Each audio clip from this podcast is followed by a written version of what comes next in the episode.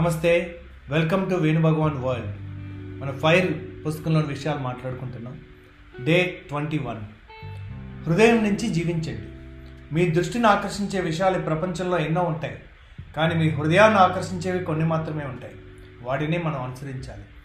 నేడు మనిషికి నేను నాకు నాది ఐ మీ మై సెల్ఫ్ అనే స్వార్థం పెరిగిపోయి భౌతిక సుఖాలు గుర్తింపు అధికారం నంబర్ వన్ అవడం కోసమే లక్ష్యాలు పెట్టుకుంటూ ఒత్తిడితో జీవించడానికి కారణం కేవలం మే- మేధస్సులు మాత్రమే అభివృద్ధి చెంది ప్రేమ ఆత్మీయత కరుణ లేని రోబోలుగా తయారవడం. నేడు మనుషులు గుండెపోవడం కంటే తలపొడితే ఎక్కువ బాధపడుతున్నారు. ఆసుపత్రుల్లో కూడా న్యూరాలజీ కేసులు విపరీతంగా పెరుగుతున్నాయి. మెడిసిన్ సహాయం చేసేది ముప్పై పర్సెంట్ మాత్రమేనని మిగతాది కౌన్సిలింగ్ ద్వారానే నయమవుతుందని డాక్టర్లు సైతం చెప్తున్నారు. కానీ ఈ కోవిడ్ సిచ్యువేషన్ ఈ పరిస్థితిని మార్చడం ఆలోచన మారడం మనుషులుగా ఏది ఇంపార్టెంట్ అని కొద్ది మందిలో ఆలోచన మొదలవడం చాలా చాలా ఆహ్వానించదగ్గ మార్పు. మన మైండ్ ఒక గొప్ప సహాయకుడు కానీ దానికి హార్ట్ నాయకుడు. హృదయ సంబంధమైన పనిని అప్పచెప్పినప్పుడు మనసు ఎంతో వినయంగా అడిగింది తెచ్చిపెడుతుంది. కానీ మైండ్నే నాయకుడిని చేసి దాని చిత్తానికి కోరికలు వదిలేస్తే మనిషికి చిక్కులను చికాకులను కొనితీస్తుంది. హృదయం నుంచి మనసా వాచా కర్మన పని చేయలేని వారు గొప్ప కార్యమేది సాధించలేరు. అసంపూర్ణ హృదయంతో చేసిన పని చేదు అనుభవాలను మిగులుస్తుంది. మీరు చేసే పని మీకు ఉత్సాహాన్ని ఇవ్వలేకపోతుంటే తన పనిలో ఉత్సాహాన్ని పొందే వ్యక్తులు మీ రంగంలో ప్రవేశించినప్పుడు మీరు చేసే పని నుండి మీరు నిష్క్రమించాల్సిన ఆవశ్యకత ఏర్పడుతుంది. హృదయంతో పనిచేయడం అంటే ఒక అది ఒక బైపాస్ రోడ్ లాంటిది. ట్రాఫిక్లో అంతరాయాలు కలిగించే రోడ్డు వదిలి ఈ రోడ్డు ద్వారా మరింత త్వరగా ప్రయాణాన్ని ఆనందిస్తూ గమ్యాన్ని చేరుకోవచ్చు. మీకు దారి ఉంటుంది. జీవితానికో దారి ఉంటుంది. మీ దారి జీవిత దారి ఒకటే అయినప్పుడు అది రహదారి అవుతుంది. You have a way life has a way when you meet life's way that will become a highway Rahman గారికి సంగీతం సమకూర్చంలో ఆనందం పొందుతాడు. మనం ఆనందిస్తూ దానికి డబ్బు చెల్లిస్తాం. విరాట్ కోహ్లీ క్రికెట్ ఆడుతూ ఆనందం పొందుతాడు. మనం ఆనందిస్తూ వారికి డబ్బు చెల్లిస్తాం. అలాగే ఎంతోమంది యాక్టర్స్ ఎంతోమంది వాళ్ళ పర్ఫార్మెన్స్ వాళ్ళు ఆనందిస్తూ ఆ పని చేయడం వల్ల వాళ్ళు లీనమై వాళ్ళని చూసి మనం అడ్మైర్ చేసి అభిమానులుగా మారి మనం డబ్బులు చెల్లిస్తుంటాం. అంటే వాళ్ళు డబ్బులు వచ్చాక ఆనందపడుతున్నారా? వారు ఆనందంతో ఆ పని చేస్తుంటే డబ్బులు వస్తున్నాయి? అలాగే ఎంతోమంది క్రికెట్ కామెంటేటర్స్ని మనం చూడొచ్చు. అలాగే ఎంతోమంది యాంకర్స్ని చూడొచ్చు. ప్యాషన్ తోటి వాళ్ళు ఎంతో పాపులర్ అయిన వ్యక్తులు ఉన్నారు. వాళ్ళు పని చేస్తూ వాళ్ళ ఆనందాన్ని పొందుతారు. ఆయనకు డబ్బు చెల్లించబడుతుంది. నేను స్ఫూర్తినివ్వడంలో ఆనందం పొందుతాను. నాకు డబ్బు వస్తుంది. అయితే అన్నిసార్లు డబ్బు వస్తుందంటే మనం గుర్తుంచుకోవాల్సింది అష్టలక్ష్మి అంటే ధనలక్ష్మి ఒకటే కాదండి చాలా ఉన్నాయి. అందుకని ధనలక్ష్మి కూడా ఒక లక్ష్మి అని మనం గుర్తుంచుకుంటే దానికోసం మిగతా లక్ష్మిని మనం వదలాల్సిన అవసరం లేదు. సో అలా నేను డబ్బు కంటే సంపాదించినవి చాలా ఎక్కువ ఉన్నాయి. అది డబ్బుతో కలవలేదు మనం అలా అని చెప్పి డబ్బు అవసరం లేదే ప్రపంచంలో అంటే అవసరం. ఎందుకంటే బార్టర్ సిస్టమ్ లేదు కదా మనీ ఈజ్ అన్ ఎనర్జీ. కొన్ని విషయాలకు మనం ఎక్స్చేంజ్ చేసుకోవాల్సి ఉంది కాబట్టి అదొక మీడియం. ఇలా మనం అమితంగా ఆనందించే పనిలో నిమగ్నం అవడం వల్ల మనం మన పనిలో నిష్ణాతులం అవుతాం. తన పనిని ఎంతో తపనతో ఇష్టం చేసే వారితో పని చేయడాన్ని చేయించుకోవడానికి కూడా అందరూ ఇష్టపడతారు. ఇంగ్లాండ్లో జరిగిన సర్వే ఏం చెప్తుందంటే ఏ రంగంలో అయినా పదివేల గంటలు కనుక జిజ్ఞాసతో గడిపితే ఆ రంగంలో అతను జీనియస్ అవుతాడట. అందరికీ ఎక్స్పర్ట్ సేవలే కావాలి కనుక మన సేవలు కోరుకునేవారు తక్కువే ఉండరు. ఇప్పటికీ కూడా మాస్టర్స్కి లో ఇప్పటికీ కూడా they will never be out of chap because world needs masters world's needs people who are enthusiastic world's need people who are happy world's need people who are committed ఎప్పుడైతే మన డిమాండ్లో ఉంటామో డిమాండ్ చేయకుండానే ఆదాయం అవసరాల కన్నా ఎక్కువ వస్తుంది. ఎప్పుడైతే చాలినంత ధనం ఉందో నైంటీ పర్సెంట్ పర్సెంట్ ప్రజలకు ఉండే ఈతి బాధలు ఉండవు అప్పుడు క్రియేటివిటీ మరింత పెరుగుతుంది. కొన్నాళ్ళకు మనిషి ధనం కీర్తి గుర్తింపు వంటి వాటికంటే పెరిగి మానవాళికి తన వంతు ధర్మంగా ఏం చేయాలి అని ఆలోచిస్తాడు. ఇదే కదా ధర్మ అర్థ కామ మోక్ష అంటే. మనలోని ప్రతి ఒక్కరూ మన అంతరాత్మ పిలుపుకి అనుగుణంగా జీవిస్తూ మన ప్రత్యేకమైనటువంటి టాలెంట్స్ని వ్యక్తపరుస్తూ పరిపూర్ణంగా జీవిస్తున్నాం అనుకోండి. ఒకసారి ఊహించండి. అప్పుడు ఈ ప్రపంచంలో సోదర భావం ప్రేమ పరస్పర గౌరవం గురుతత్వంతో ప్రపంచమే ఒక పండగ వాతావరణంలో ఉంటుంది. అప్పుడు ప్రపంచంలో హింస కంటే ఆదరణ ఆసుపత్రుల కంటే ఆరోగ్యం యుద్ధం కంటే శాంతి బానిసత్వం కంటే సంపద ఒత్తిడి కంటే శక్తి అడ్డుగోడల కంటే ఆనందాలు సామాన్యత కంటే అద్భుతాలు విడాకుల కంటే ప్రేమ అధికంగా సంభవిస్తాయి. అక్కడ డిప్రెషన్ కంటే ఎక్స్ప్రెషన్ ఇమిటేషన్ కంటే క్రియేషన్ ఎక్కువగా ఉంటాయి. ఎవరు ఎవరితోనే పోటీ పడరు. అందరూ తమ అంతరంగ సామర్థ్యాల మేరకు జీవిస్తారు. ఒక అద్భుతమైన మానవ ప్రతిభా వ్యక్తీకరణ విస్ఫోటనలా ఉవ్వెత్తున లేస్తుంది. దాన్నే నేను స్వర్ణయుగం అంటాను. మనం చేసే పనిని తీవ్రమైన తపనతో చేశామంటే మనకు తెలియకుండానే మన పని ఉత్తమమైనదిగా గుర్తింపు పొందుతుంది. ప్రపంచం అటువంటి నిపుణులకు ఎంతైనా చెల్లించడానికి సిద్ధంగా ఉంది. వీరికి పోటీ తక్కువ డిమాండ్ ఎక్కువ. ఎందుకంటే అతి తక్కువ మంది మాత్రమే తమ అంతర్గత ప్రతిభ ఆధారంగా వృత్తులను ఎంచుకుంటున్నారు కనుక మనకొక్కరికే సొంతమైన విశిష్టమైన సామర్థ్యంతో యూనిక్ టాలెంట్తో అలవర్చుకున్న నైపుణ్యంతో skills developed based on that uniqueness వ్యవహరించడం అంటే పరుగు పందుల్లో మీరొక్కరే పరుగు పెట్టడం లాంటిది. ఎలా పరుగు పెట్టినా బహుమతి మీదే. ఎంత వేగంగా కప్ప తీసుకోవాలనుకునేది? మీ ఇష్టం. పూర్వం రాజులు కిరీటాలు ధరించేవారు. ఆ రాజు తన వారసులకు ఆ కిరీటాన్ని వారసత్వంగా అందజేసేవాడు. కానీ నేడు అందరికీ కిరీటాలు సిద్ధంగా ఉన్నాయి. కానీ అవి ఎల్లకాలం ఇతరుల పల్లకీలు మోసేవారికి ఎప్పటికీ దొరకవు. బ్రతకడం కోసం తన హృదయవాణిని తొక్కిపట్టి మరొకరి బాణీని తన వాణిగా చేసుకుని కష్టపడి ఆలాపించే వారికి హృదయ రోదనే మిగులుతుంది. తన అంతరాత్మ పిలుపును హృదయాంతరాల్లో కదులుతున్న తపన అనే అగ్నిని రాజేసి మనసుకు ఒక విజన్ కల్పించి శరీరాన్ని ఆ వైపు పరుగులు తీయించిన వారికి ఆ కిరీటం దక్కుతుంది. కిరీటాలకు లోటు లేదు. ఈ ప్రపంచంలో ఎంతమంది ఉన్నారో అన్ని కిరీటాలు ఉన్నాయి ఒకరి కిరీటం మరొకరికి సరిపోదు. ఎవరి కిరీటం వారిదే. వారి కోసం ప్రత్యేకంగా చేయబడింది. మీదైన కిరీటంలోనే మీకు ఆనందం. అది కాక మరే కిరీటమైనా ముళ్ళ కిరీటమే. ఒక ఊరిలో ఒక కళ్ళు కనిపించిన వారు ఒక కాళ్ళు లేని వారు ఉన్నారు. వారిద్దరికీ పడదు. కానీ ఆ ఊరు అంటుకోవడంతో అందరూ పరిగెట్టి ప్రమాదం నుంచి తప్పించుకున్నారు. ఇద్దరే మిగిలిపోయారు. ఒక ఆయనకి కనపడదు ఒక ఆయన నడవలేడు. కనుక ఒకరికొకరు సహాయం చేసుకుంటేనే ఆ ప్రాంతం నుంచి బయటపడతారు. అప్పుడు ఈ కాళ్ళు లేని వ్యక్తి నేను దారి చూపిస్తాను. నాకు కనపడుతుంది కదా. నన్ను నీ భుజాల మీదకి ఎత్తుకో అన్నాడు. అప్పుడు ఈ కనపడని వ్యక్తి ఈ కాళ్ళు లేని వ్యక్తిని భుజం మీదకి ఎత్తుకున్నాడు. ఈ వ్యక్తి సూచనలు ఇస్తుంటే కళ్ళు కనపడిన వ్యక్తి బయటికి తీసుకొచ్చాడు. ఇద్దరిలో ఒకరు మైండ్ మరొకరు హార్ట్. ఇందులో ఎవరు మైండ్? ఎవరు హార్ట్? కళ్ళు కనపడిన వ్యక్తి మైండ్. అతనికి కనపడదు. దానికి చెప్పింది చేయడం వచ్చు. ఎక్కడికి వెళ్ళాలో తెలియదు సో ఎవరైతే హార్ట్ ఉందో ఈ కాళ్ళు లేవో అతనికి ఎక్కడికి వెళ్ళాలో తెలుసు కానీ ఎలా వెళ్ళాలో తెలియదు ఈ కథలో లాగే మన హృదయానికి ఏం కావాలో తెలుసు కానీ దానిని ఎలా సాధించాలో తెలియదు మైండ్కి మాత్రం ఏది ఆజ్ఞ ఇస్తే అది సమకూర్చడం వచ్చు కానీ దానికి ఏం కావాలో తెలియదు మైండ్ ఒక గొప్ప సేవకుడు చాలా చెత్త యజమాని హృదయం యజమాని కానీ చాలామంది మైండ్ని యజమానిని చేసి హృదయాన్ని సేవకుని చేయడం వల్ల మనిషి జీవితంలో అశాంతి ఏర్పడి మానవత్వం మరిచి చేసే పనుల వల్ల ఈ భూమికే భారంగా మారారు. శరీరానికి క్రమశిక్షణ మనస్సుకు విజన్ హృదయానికి తపన ఆత్మకు జన్మ సార్థకం అయ్యే పని కావాలి. బ్రతకడానికి హార్డ్ వర్క్ చేయాలి.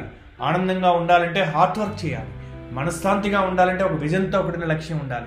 ఆత్మ సంతృప్తితో జీవించాలంటే మానవాళికి పర్యావరణానికి మేలు కలిగే ప్రయోజనకరమైనటువంటి జీవనం ఉండాలి. హృదయం మన జీవిత కేంద్ర బిందువు అయినప్పుడు ప్రేమ వికసిస్తుంది. ప్రేమ ఎక్కడ ఉందో అక్కడ ధైర్యం ఉంటుంది. ధైర్యం ఉన్నప్పుడు వ్యక్తి తన ధర్మాన్ని కర్మయోగులా నిర్వహించగలుగుతాడు. లోపలున్న సమాధానాల కోసం మనం బయట వెతుకుతున్నాం. నీ హృదయంలోకి తొంగి చూసినప్పుడే నీ విజన్ ఏమిటో స్పష్టమవుతుంది. బయటికి చూస్తున్న వాడు కలగంటాడు. లోపలికి చూసిన వారు మేల్కొంటారు. నమస్తే వేణు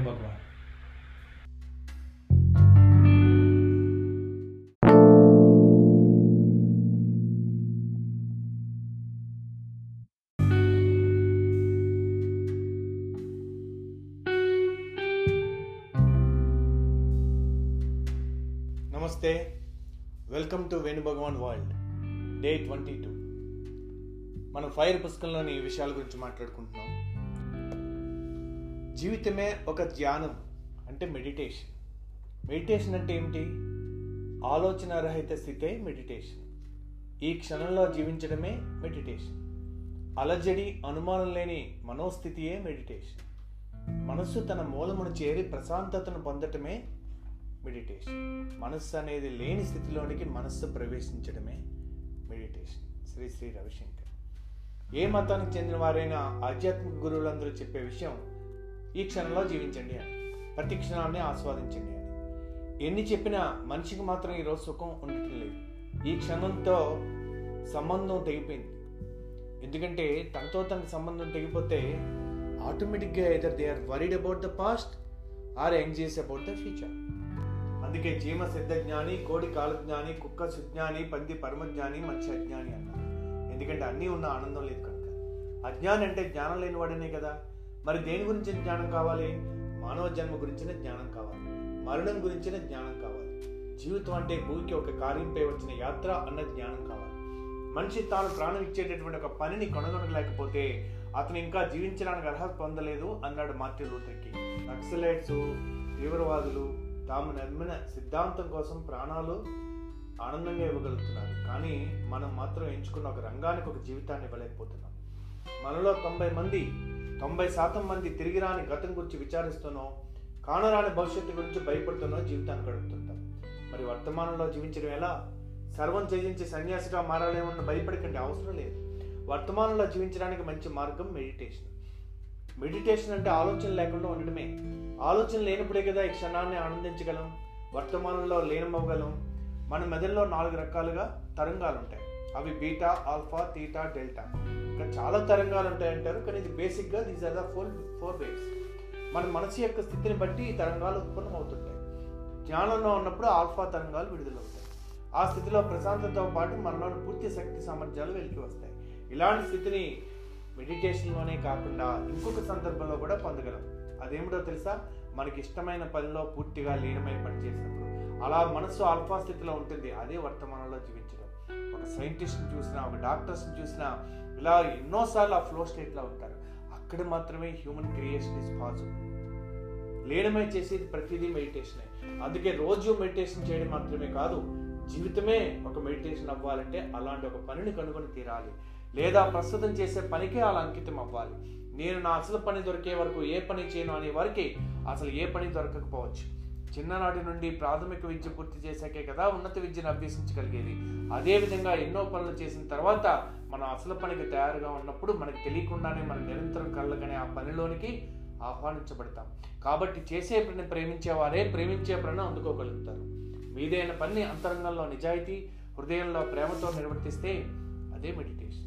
తనువు మనసు హృదయం. ఆత్మ ఏకమైనప్పుడు ఈ విశ్వశక్తి ఒక ప్రవాహంలా మన నుండి ప్రవహించడం అనుభవంలోకి తెచ్చుకుంటాం. మనలోని డిఎన్ఏ మన ప్రతిభకు ఆధారం. మన లోపల సాధించాలన్న డిజైర్కు ప్రతిబింబం. నాలుగున్నర కోట్ల ట్రిలియన్ల డిఎన్ఏలు మనలో ఉంటాయి. ఆ డిఎన్ఏలో ఉన్న సమాచారం అంతా మనల్ని ఏ విధంగా ప్రోత్సహిస్తుందో ఏది సాధించమని అడుగుతుందో వింటే ఏ వ్యక్తి అయినా జీనియస్ కావచ్చు. మరి ఎంతమంది తమలో అనే ఫైర్ని గుర్తించారు? ఎంతమంది తమ పిల్లలను తమ అంతరంగ పిలుపుకు అనుగుణంగా జీవించే స్వేచ్ఛను ఇవ్వగలుగుతారు? ఇక ఏం చేయాలో తెలియని రోజు వచ్చిందంటే అప్పుడే మన అసలు పని దగ్గరికి వచ్చినట్టు. ఇక ఏ మార్గంలో ప్రయాణించాలో తెలియని రోజు వచ్చిందంటే మన అసలు ప్రయాణం మొదలైనట్టు. నమస్తే నేను భగవాన్.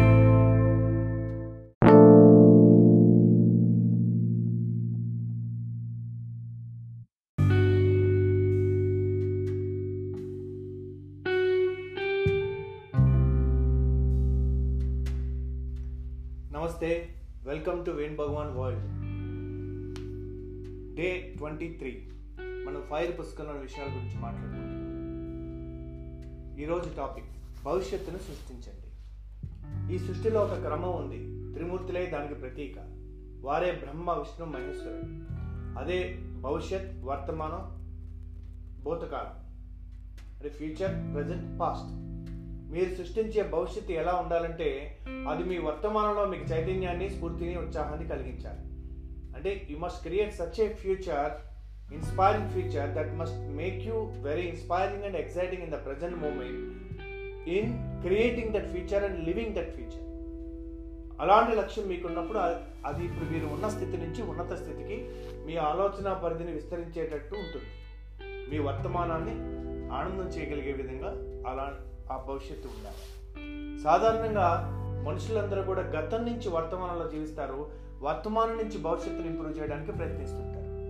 కానీ అసలైన జీవితం ఏంటంటే ఇమేజినేషన్ నుంచి మనకి ఎలా ఉండాలన్న లైఫ్ని టైం షిఫ్ట్ చేసి ఊహించి మనకి ఏదైతే ఇన్స్పిరేషన్ ఇస్తుందో మన సామర్థ్యానికి తగ్గట్టుగా ఉందో లేదా మా పొటెన్షియల్కి తగ్గట్టుగా ఉందో ఇది నేను ఈ ప్రాబ్లం సాల్వ్ చేయడం వల్ల నేను ఇంతమందికి హెల్ప్ చేయగలుగుతున్నాను. లేదా ఈ సర్వీస్ నేను అందజేయడం వల్ల ఇంతమంది అవసరాలు తీర్చగలుగుతున్నాను. దానివల్ల నాకు అత్యంత తృప్తి వస్తుంది. నాకు ఆల్సో ప్యాషన్ ఉంది. అది చేయాలన్న తపన ఉంది. చేయడం వల్ల ఇతరులకి ప్రయోజనం ఉంది. నాకు అది బాగా వచ్చిన పని లేదా నేర్చుకోగలిగే పని. దాంట్లో నాకు ఆర్థికంగా కూడా సమృద్ధిగా లాభం వచ్చే పని. ఈ నాలుగు మీకు ఉన్నప్పుడు ఆటోమేటిక్గా మీకు వర్తమానంలో మీకు ఇన్స్పిరేషన్ ఉంది ఒక్కొక్కసారి ఎన్జిఓస్ అనుకోండి డబ్బుతో పని ఉండకపోయిండొచ్చు కానీ మనకి అష్టలక్ష్మి ఉన్నారు కదండి ధనలక్ష్మి ఒకటే కాదు కదా. ఎన్జిఓ నడవాలన్నా గుడి నడవాలన్నా బడి నడవాలన్నా ఎక్కడో చోట నుంచి ఫండ్ రావాలి కదా. మీ దగ్గర నుంచో వేరే ఒక దగ్గర నుంచో.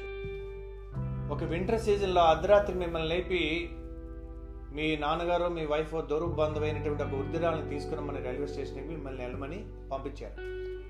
ఆవిడ రెండు రోజులు ఊరంతా చూపించవలసిన బాధ్యతను మీకే అప్పచెప్పారు అనుకోండి మీకు ఏమైనా ఉత్సాహంగా ఉంటుందా? మీ తండ్రి గారు చెప్పారు కనుక తప్పదని చేయడం చేయడం తప్ప. అలాంటప్పుడు ఎవరైనా ఆనందంగా ఉండవయ్యా అంటే మీకు ఎలా అనిపిస్తుంది? సపోజ్ మీరు రైల్వే స్టేషన్లో వెయిట్ చేస్తారు. ట్రైన్ రెండు గంటలు ఆలస్యంగా వస్తుంది. What is your state of mind మీదని కాదు సాధారణంగా ఒక టీనేజ్ పిల్లలకి ఒక పేరెంట్స్ చెప్తే వాళ్ళకి ఏమన్నా అది ఇన్స్పైరింగ్ ఎక్సైటింగ్ అనిపిస్తుందో? వాళ్ళకి ఎవరో కూడా తెలియదు ఆ యొక్క ఆ వచ్చేవారు ఎవరు? ఇలాంటప్పుడు ఆ రైల్వే స్టేషన్లో వెయిట్ చేస్తున్నప్పుడు ఎవరైనా ఏంటయ్యా అంత డల్గా ఉన్నా కొంచెం హ్యాపీగా ఉండు అంటే ఏమనిపిస్తుంది అప్పుడు? సో స్టేట్ ఆఫ్ మైండ్ ఎలా ఉంటుంది? బీయింగ్ ఎలా ఉంటుంది? ఎందుకంటే భవిష్యత్తు వారికి నచ్చే విధంగా లేదు. కానీ ఆ వచ్చే ఆవిడ ఒక టీనేజ్ అమ్మాయి అనుకోండి. వీళ్ళకి దూరపు చుట్టూ అవుతారో లేకపోతే వరస అవుతుందో లేకపోతే ఆయనకి నచ్చిన అమ్మాయి అనుకోండి. ఇప్పుడు ఎలా అనిపిస్తుంది? నెక్స్ట్ టెన్ డేస్ ఎగ్జామ్స్ కోసం నువ్వే దింపి రావాలనిపిస్తే నాకు ఇప్పుడు కుదరదని అనిపిస్తుందా? నీకు కుదరకపోతే చెప్పరా? పక్కింటి అబ్బాయి వెళ్తానంటున్నాడంటే దట్స్ ఓకే అంటాడు. వెయిటింగ్ కూడా ఎలా అనిపిస్తుంది? సో సిమిలర్గా ఎవరికైనా ఫ్యూచర్ కనుక ప్రిడిక్టబుల్ అయిపోతే the excitement of life usually goes చిన్నపిల్లలు చూడండి. తండ్రి పొద్దున్న వెళ్ళి సాయంత్రం వచ్చినా కూడా ఎంతో ఎక్సైట్మెంట్ ఫీల్ అవుతారు బికాజ్ వాళ్ళకి అది రొటీన్ అనిపించదు. నాన్న కనపడమే ఆనందం. బికాజ్ వాళ్ళ లోపల చాలా చాలా ఎంటీగా ఉంటారు. వాళ్ళ ప్రపంచంలో తండ్రి చాలా పెద్ద పాత్ర. సో బికాజ్ మనం చాలా విషయాల్ని టేకింగ్ ఫర్ గ్రాంటెడ్ తీసుకోవడం వల్ల మనకి ఏది కొత్తగా అనిపించట్లేదు. రొటీన్ అనిపిస్తుంది. మండేన్ అనిపిస్తుంది. కానీ ఆ రొటీన్ మండేన్లో కూడా పర్పస్ కనుక మనం చూడగలిగితే it will be very very exciting మనకి రెండే చాయిసెస్ ఉన్నాయి.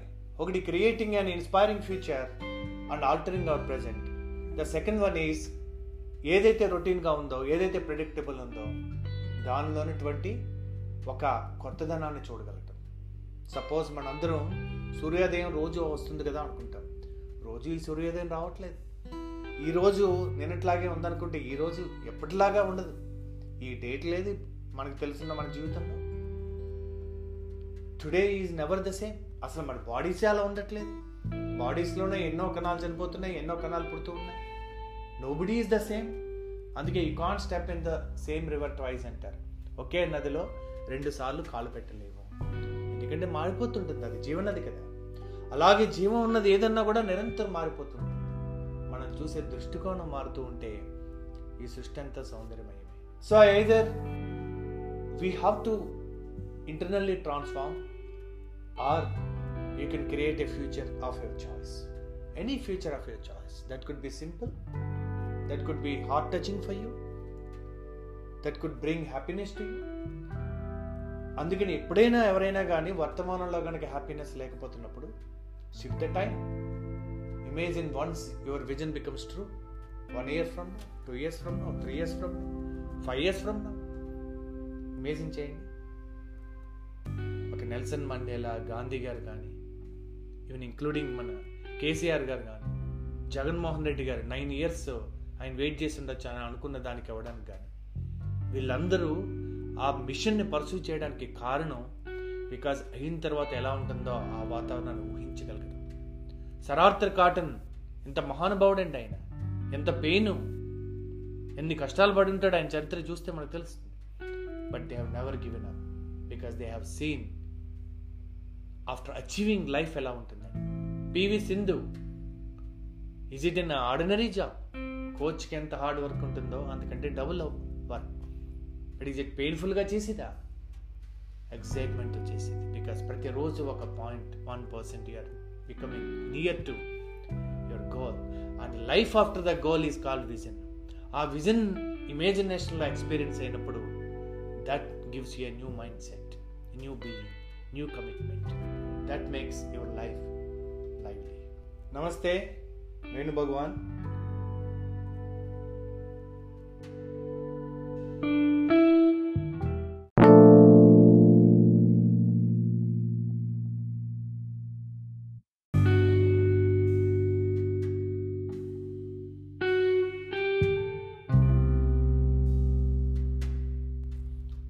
నమస్తే welcome to Venu Bhagavan World day twenty four మనం ఫైవ్ పుస్తకంలోని విషయాల గురించి మాట్లాడుకుంటున్నాం.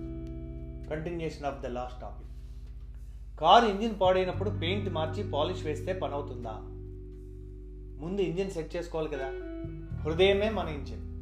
అందుకే మనం హృదయం కోరుకునే ఒక అందమైన భవిష్యత్తు కోసం కలగనాల్సిందే. ఆనందంగా ఉన్న వ్యక్తులు ఇతరులను బాధ పెట్టే పనులు చేయలేరు.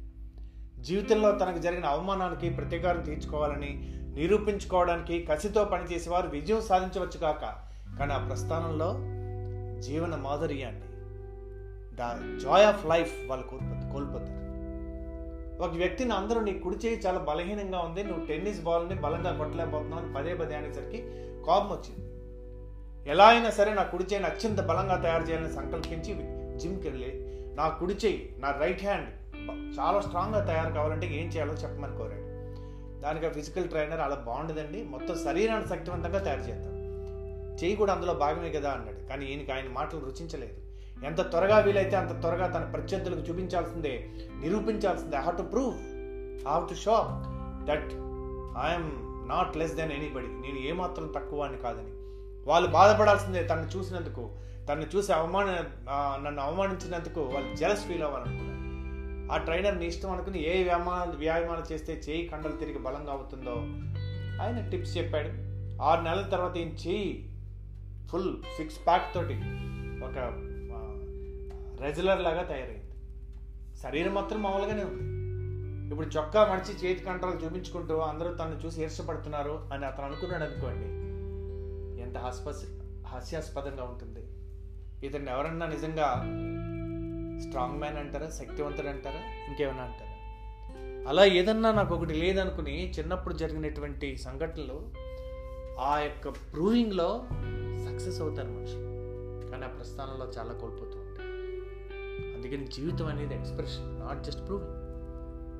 ఈరోజు మన సమాజంలో ఇలాంటి విజేతలనే ఎక్కువ చూస్తున్నాం. ఆ ప్రూవింగ్ ఆగదండి. ఒక చోట డబ్బు సంపాదించాక ఇంకా ప్రూవింగ్ కోసం పాలిటిక్స్కి వెళ్తారు పదవులు కొనుక్కుంటారు ఇది నిరంతరం ఆగదండి ఇది పోలీస్ ఇలా ఉంటుంది. Because our desires are external our ambitions are external that kind of success will become empty వ్యాక్యూమ్ని create చేస్తుంది. ఒంటరిగా వాళ్ళు వాళ్ళతో గడపలేరు. This no peace inside అందుకే జీసస్ చాలా బాగా చెప్తాడు seek for the kingdom of God and all else will be added to you and only people like children can enter into the kingdom of God and the kingdom of God is within you is referring kingdom of God అంటే kingdom of joy because people like children people like children not childish like children అంటే పిల్లలు ఎప్పుడు ఎలా ఉంటారు? ఎంత నిర్మలంగా ఉంటారు? ఎంత ఎంటీగా ఉంటారు? ఎంత ప్రశాంతంగా ఉంటారు? ఆడితే పూర్తిగా ఆడతారు నవ్వితే పూర్తిగా నవ్వుతారు ఏడిస్తే పూర్తిగా ఏడుస్తారు. ఏది చేసినా హండ్రెడ్ పర్సెంట్ చేస్తారు. అందుకే నవరసాలు అన్నారు కదా నవరసాల్లో ఏ రసం అన్నా బాగుంటుంది. ఒక నీరసం తప్ప. ఈరోజు మన సమాజంలో ఇలాంటి విజేతలను చూస్తూ ఉన్నాం? ఇది కేవలం బాహ్య విజయం. మరి అంతర్గ విజయం మనిషికి అవసరం లేదా? లైఫ్ సక్సెస్ వేరు లైఫ్లో సక్సెస్ వేరు. లైఫ్లో సక్సెస్ చాలా మందికి వస్తుంది. లైఫ్ సక్సెస్ కొద్దిమందికి వస్తుంది. లైఫ్ సక్సెస్ ఉండి లైఫ్లో సక్సెస్ కూడా వస్తే మంచిది. ధర్మంతో కూడిన అర్ధ ధర్మంతో కూడిన కామ మోక్షానికి దారితీస్తుంది. Nothing wrong with that creating wealth is a spiritual process because నీ ఒక్కడి గురించి కాదు అది బతికించడానికి ఉపయోగపడుతుంది. ఈరోజు రతన్ టాటా గారు లాంటి వాళ్ళని చూసి ఎంటర్ప్రినర్ అంటే ఒక గౌరవం పెరుగుతుంది. Because their wealth is not for their luxuries nothing wrong in they living in a luxury but when we understand that we are ఒక ఆర్గనైజేషన్ పెట్టినప్పుడు లేదా ఒక ట్రస్ట్ పెట్టినప్పుడు nothing belongs to us at the end of the day we are trustees ఒక ట్రైన్లో birth reserve చేసుకుని ఇది నాది అనుకుంటాడు ఎప్పటివరకు నీది? అలాగే మన దగ్గర ఇక్కడ ఉన్నటువంటి మెటీరియలిస్టిక్ వెల్త్ కూడా ఎంతవరకు నీది? నీ లోపల వాయువు ఉన్నంత వరకే నీది. ప్రాపంచిక విషయం చాలా అవసరం. అంటే బయట external success is very important కానీ సమతుల్యత లేని విజయాల వలన మనిషి అశాంతికి గురవుతాడు. Body needs mind needs heart needs soul needs ఈ నాలుగు నీడ్స్ కూడా ఫుల్ఫిల్ అయ్యేటటువంటి పని కూడా దొరుకుతుంది. మరింత విజయం కోసం ప్రయత్నిస్తూ ఉంటాడు ఈ బయట లోపల దొరకని వ్యక్తి. తనకేదో తక్కువైంది అన్న భావనతో నిరూపించుకోవడానికి చేసే పరుగులు అలసిపోతాడు. ఇంట్లో పోగొట్టుకున్న వస్తువు కోసం వెలుగు లేదు కనుక వీధి దీపం కింద వెతకడంలా ఉంటుంది వీళ్ళ జీవితం. జ్ఞానం ఉన్నవారు ఎవరు నిరూపించడానికి వెళ్ళరు. వ్యక్తీకరించడానికి వెళ్తారు. They will not go to prove but to express themselves the true self expression their core genius which has no competence in this world when they operate from inner competence భవిష్యత్ అనేది ఖాళీ మరియు రూపం లేనిది.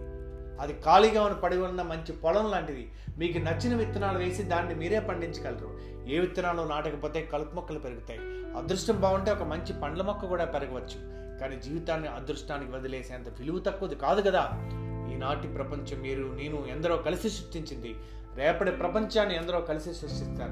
అందులో మీ భాగం ఎంత? వాట్ ఈజ్ యువర్ షేర్ మీ పాత్ర ఎంత? అసలు మీ పాత్ర ఏమిటి? మనిషి యొక్క ఆనందం ఏదో ఒకటి పొందడంలో లేదు. కానీ తనకంటే గొప్పదైన ఒక పనికి తనను తాను అంకితం చేసుకోవడంలో ఉంది.